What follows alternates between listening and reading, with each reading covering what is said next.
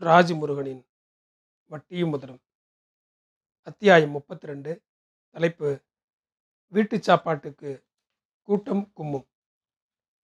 இங்கு வீட்டு சாப்பாடு கிடைக்கும். சென்னையில் அங்கங்கே இப்படி எழுதியிருக்கும். வீட்டு சாப்பாடு என்றால் எந்த வீட்டு சாப்பாடு? எந்த குடும்பத்தின் கைவாசனை? எந்த உறவுகளின் சுவை? எனில் ஒவ்வொரு வீட்டுக்கும் தனி குணம் இருக்கிறது. சுவை இருக்கிறது. பக்குவம் இருக்கிறது. ஒவ்வொரு வீட்டு சாப்பாட்டிலும் அந்தந்த குடும்பத்து பெண்களின் ஆண்டாண்டு கால கண்ணீரும் புன்னகையும் கலந்திருக்கிறது. அந்த பாரம்பரியத்தின் உப்பும் உரைப்பும் இருக்கிறது. வீட்டு சாப்பாடு என்ற வார்த்தையில் இவ்வளவும் கிளர்ந்து வருகிறது இல்லையா திருவல்லிக்கேணியில் விநாயக மேன்ஷனிலும் சோஃபியா மேன்ஷனிலும் சில காலம் இருந்திருக்கிறேன். திருவல்லிக்கேணியை பேச்சுலர்ஸ் பேரடைஸ் என்பார்கள். அது சொர்க்கமா நரகமா என்பது இருக்கிறவனுக்குத்தான் தெரியும். உண்மையில் அது வறண்ட பிரதேசம். எங்கெங்கும் பெர்முடாசும் சிகரெட்டுகளுமாக பிரம்மச்சாரிகள் திரிவார்கள். கூட்டம் கூட்டமாக பெல்ஸ் ரோடு முக்கில் மசாலா பால் குடிப்பார்கள். நேரங்கெட்ட நேரத்திலும் பேக்கரிகளில் உட்கார்ந்து எக் பப் சாப்பிடுவார்கள். பார்களிலும் மொட்டை மாடிகளிலும் சரக்கடித்துவிட்டு home marketing credit card collection. அனுஷ்காதி artist Sankaran கோவில் காவல் கோட்டம் அம்மன் மெஸ் சுகுமாரி என பிரித்து மேய்ந்து திரிவார்கள். பார்த்தசாரதி கோயிலில் சாமி கும்பிட்டுவிட்டு மெரினாவில் சைட் அடித்துவிட்டு பைலட் தியேட்டரில் ஹாலிவுட் டப்பிங் மசாலா படங்கள் பார்த்துவிட்டு இப்படியே தெரியும் அது ஒரு வாழ்க்கை. எவனையாவது பார்க்க ஊரிலிருந்து அம்மா அப்பா வந்தால் மொத்த பேரும் ஓடிப்போய் சாப்பாடு வாங்கி வந்து துணிக்கடைக்கு கூட்டி போய் பஸ் ஏற்றி விடுவார்கள். ஒரு பக்கம் வடமாநில பையன்கள் இந்தி பாடல்களை போட்டுவிட இன்னொரு பக்கம் நம்ம பயிலுவோ தமிழ் பாட்டுகளை தட்டிவிட கிருகிரு ஜுகல்பந்தியாக இருக்கும். யாரையாவது தேடி அவனது ஃபிகர் வந்துவிட்டால் அவ்வளவுதான். மொத்த பேரும் நிலை கொள்ளாமல் திரிவார்கள். விஷயம் தெரிந்தால் சிஸ்டர் சிஸ்டர் என உருகுவார்கள். திடீரென்று போலீஸ் வந்து பக்கத்து ரூமில் பரமசாதுவாக இருந்த பையனை தூக்கி போகும். அண்ணா நகரில் மூணு நாளைக்கு முன்னாடி ஒரு மர்டர் நடந்துச்சுல்ல?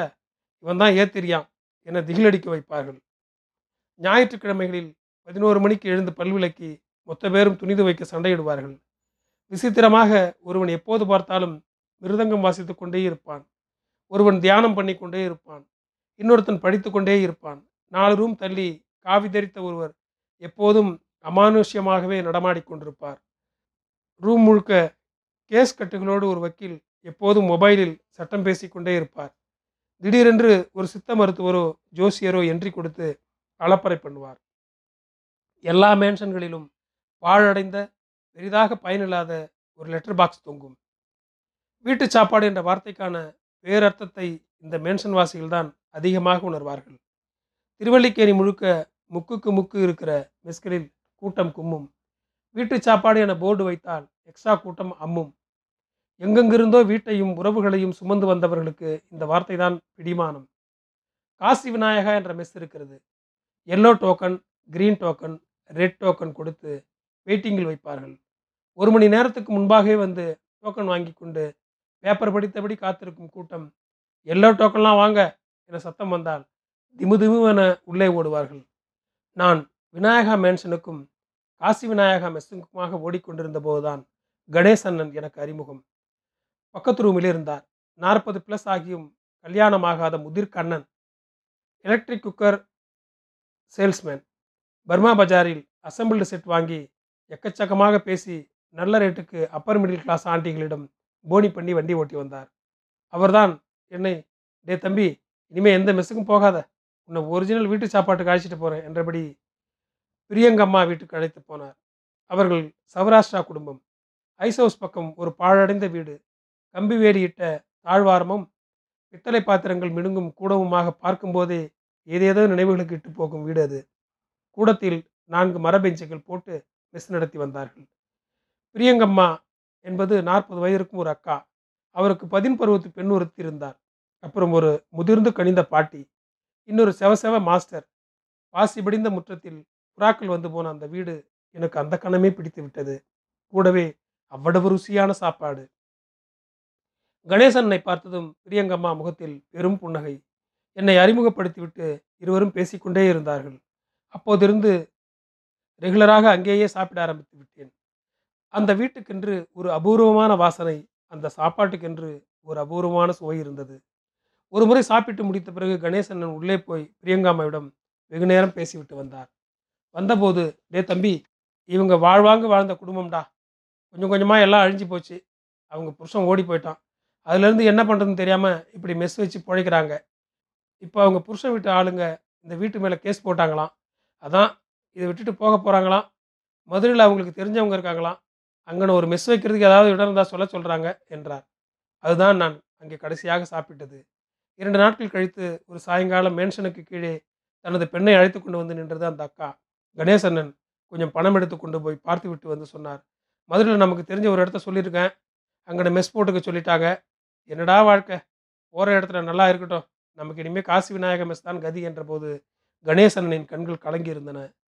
புறாக்கள் வந்து போகும் அந்த வீட்டுக்கும் பிரியங்கம்மாவின் கைமணக்கும் சாப்பாட்டுக்கும் கணேசனனின் பூர்வ ஜென்மத்துக்கும் தொடர்பு இருப்பதாக எனக்கு தோன்றியது. கோடம்பாக்கம் வந்த பிறகு ரஸ்புரத்தில் ஒரு கையேந்தி பவனுக்கு நான் ரெகுலர் கஸ்டமர் வைரமுத்து சார் வீட்டுக்கு பக்கமாக ஒரு தம்பதியினர் தள்ளுவண்டி கடை போட்டிருந்தனர். சாயங்காலமானால் அவ்வளவு சுத்தமாக புடவை கட்டி மஞ்சள் பூசி பூ வைத்து ஆவி பிறக்க இட்லிகளை எடுத்து கொடுக்கும் அந்த அக்கா அது புருஷன் கைலி முண்டாமணியினோடு பீடி இழுத்தபடி படுகப்பியாக தோசைக்கல்லில் நிற்பார். வண்டியில் ஒரு சிலேட்டில் வீட்டு இட்லி கிடைக்கும் என எழுதி போட்டிருக்கும். அந்த அக்கா இட்லி மட்டும் எடுத்து வைக்கும். முட்டை தோசை பீஃப் கறி சேர்வை என எல்லாவற்றுக்கும் அது புருஷன்தான் இன்சார்ஜ் பெண்தான் வீடு வீடுதான் பெண் என்பதை ஒரு கையேந்தி பவன்காரன் எவ்வளவு அழகாக சொல்லிவிட்டான் என்பதை இப்போது நினைத்துக் கொள்கிறேன். ஒரு வருடம் போல் அங்கேதான் இரவு சாப்பாடு. ஒரு நாள் அங்கே போனபோது தள்ளுவண்டி பக்கம் வழக்கத்துக்கு அதிகமான கூட்டம். அந்த அக்கா அழுது கொண்டு உட்கார்ந்திருந்தது. அந்த தள்ளுவண்டி நிற்கும் இடத்துக்கு பக்கத்தில் உள்ள அப்பார்ட்மெண்ட்டில் மதியம் வாக்கில் திருட்டு நடந்துவிட்டது சந்தேகத்தின் பேரில் தள்ளுவண்டி கடைக்காரனை தூக்கி போய்விட்டது போலீஸ். நான் அந்த அக்காவை அழைத்து கொண்டு வடபழனி போலீஸ் ஸ்டேஷன் போனேன். அக்கா புருஷன் அயன் வண்டிக்காரர் வாட்சிமேன் மூவரையும் உட்கார வைத்திருந்தார்கள். இவரை போட்டு அடித்திருந்தார்கள். அந்த அக்கா அங்கேயே உருண்டு புரண்டு அழுதது. நெடுநேரம் பேசி திருட்டுக்கு அவர் எந்த வகையிலும் காரணமில்லை என தெரிந்து கொண்டதும் வெளியே விட்டார்கள். ஆட்டோவில் அழைத்து வரும்போதுதான் அவர்களை பற்றி தெரியும். நான் தஞ்சாவூர் பக்கம் ஒரத்த நாடுன்னே லவ் பண்ணி கல்யாணம் பண்ணிக்கிட்டோம். ஊரில் இருக்க முடியாமல் ஓடி வந்துட்டோம்.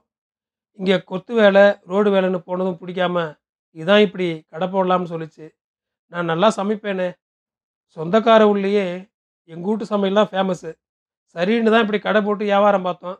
இனிமேல் இங்கே எப்படின்னு நிற்கிறது ரொம்ப தேங்க்ஸ்னே என்றது அந்த அக்கா. நள்ளிரவில் மீந்திருந்த இட்லிகளை சாப்பிட்டுவிட்டு அவர்கள் வண்டியை தள்ளி கொண்டு போனது இப்போதும் கண்களில் இருக்கிறது. அந்த சாப்பாட்டின் வாசம் தொண்டைக்குழிக்குள் இருக்கிறது இப்போதும். ஊரில் எங்கள் வீட்டுக்கு காசி சிவகுமாரனும் அருளேழனும் வந்திருந்தார்கள். திருவாரூர் போய்விட்டு குடித்துவிட்டு வருகிற வழியில் ஆற்றில் குளித்து புரண்டுவிட்டு வீட்டுக்கு வந்தோம். கூடத்தில் இலை விரித்து இட்லியும் மிளகாய் பொடியும் வைத்துவிட்டு ஓரமாக நின்றது அம்மா. சாப்பிட்டு முடித்துவிட்டு கொள்ளையில் கை கழுவ போனபோது சட்டென்று கையை பிடித்து கொண்டு காசி அண்ணன் டேய் உங்கள் அம்மா பார்த்தா எனக்கு அழுகையாக வருதுடா. எங்கள் அம்மா கையால் சாப்பிட்ற மாதிரியே இருந்துருச்சுடா என அழுதது ஈரமாக நினைவில் இருக்கிறது. இப்படித்தான் மேட்டுப்பாளையத்தில் ஜெகத் வீட்டில் அவன் அம்மா பரிமாறிய போது எனக்கு இருந்தது. காரைக்குடியில் திருமுருகன் சார் அக்கா பரிமாறிய போது தோன்றியது. சபரிமலை போகிற வழியில் விழுப்புரத்தில் சுரேஷ் அம்மா கட் கட்டி கொடுத்த எலுமிச்சை சாதத்தை பிரித்தபோது இப்படித்தான் நினைவுகள் கிளர்ந்தன. ஒட்டக்குடியில் பகலிலேயே இருட்டு பரவி கிடைக்கும் கோவிந்தராஜ் தாத்தா வீட்டு பெருங்கூடத்தில் பக்கத்திலேயே உட்கார்ந்து கொண்டு சாப்பிட்றா சாப்பிட்றா என ஆத்தா வைக்கும் பூசணி கூட்டையும் வாசத்தையும் வேறு எங்கும் இதுவரை அறியவே இல்லையே. திருச்சிக்கு விடுமுறைக்கு போன நாட்களில் சித்தி செய்து தந்த தேங்காய் தோசையின் சுவை அதன் பிறகு எங்கேயும் கிடைக்கவில்லையே. இப்போதும் பார்க்குகளிலும் பீச்சிலும் ஏதேனும் குடும்பம் வந்து கூட்டமாக ஜம்முக்காலம் விரி விரித்து உட்கார்ந்து விரிக்கும் சாப்பாட்டு வாசம் எவ்வளவு நினைவுகளை இயக்கங்களை தூண்டிவிடுகின்றன. ஒவ்வொரு அம்மாவும் நமது அம்மாவைப் போலவே தான் சமைக்கிறாள் என்பதுதானே உண்மை.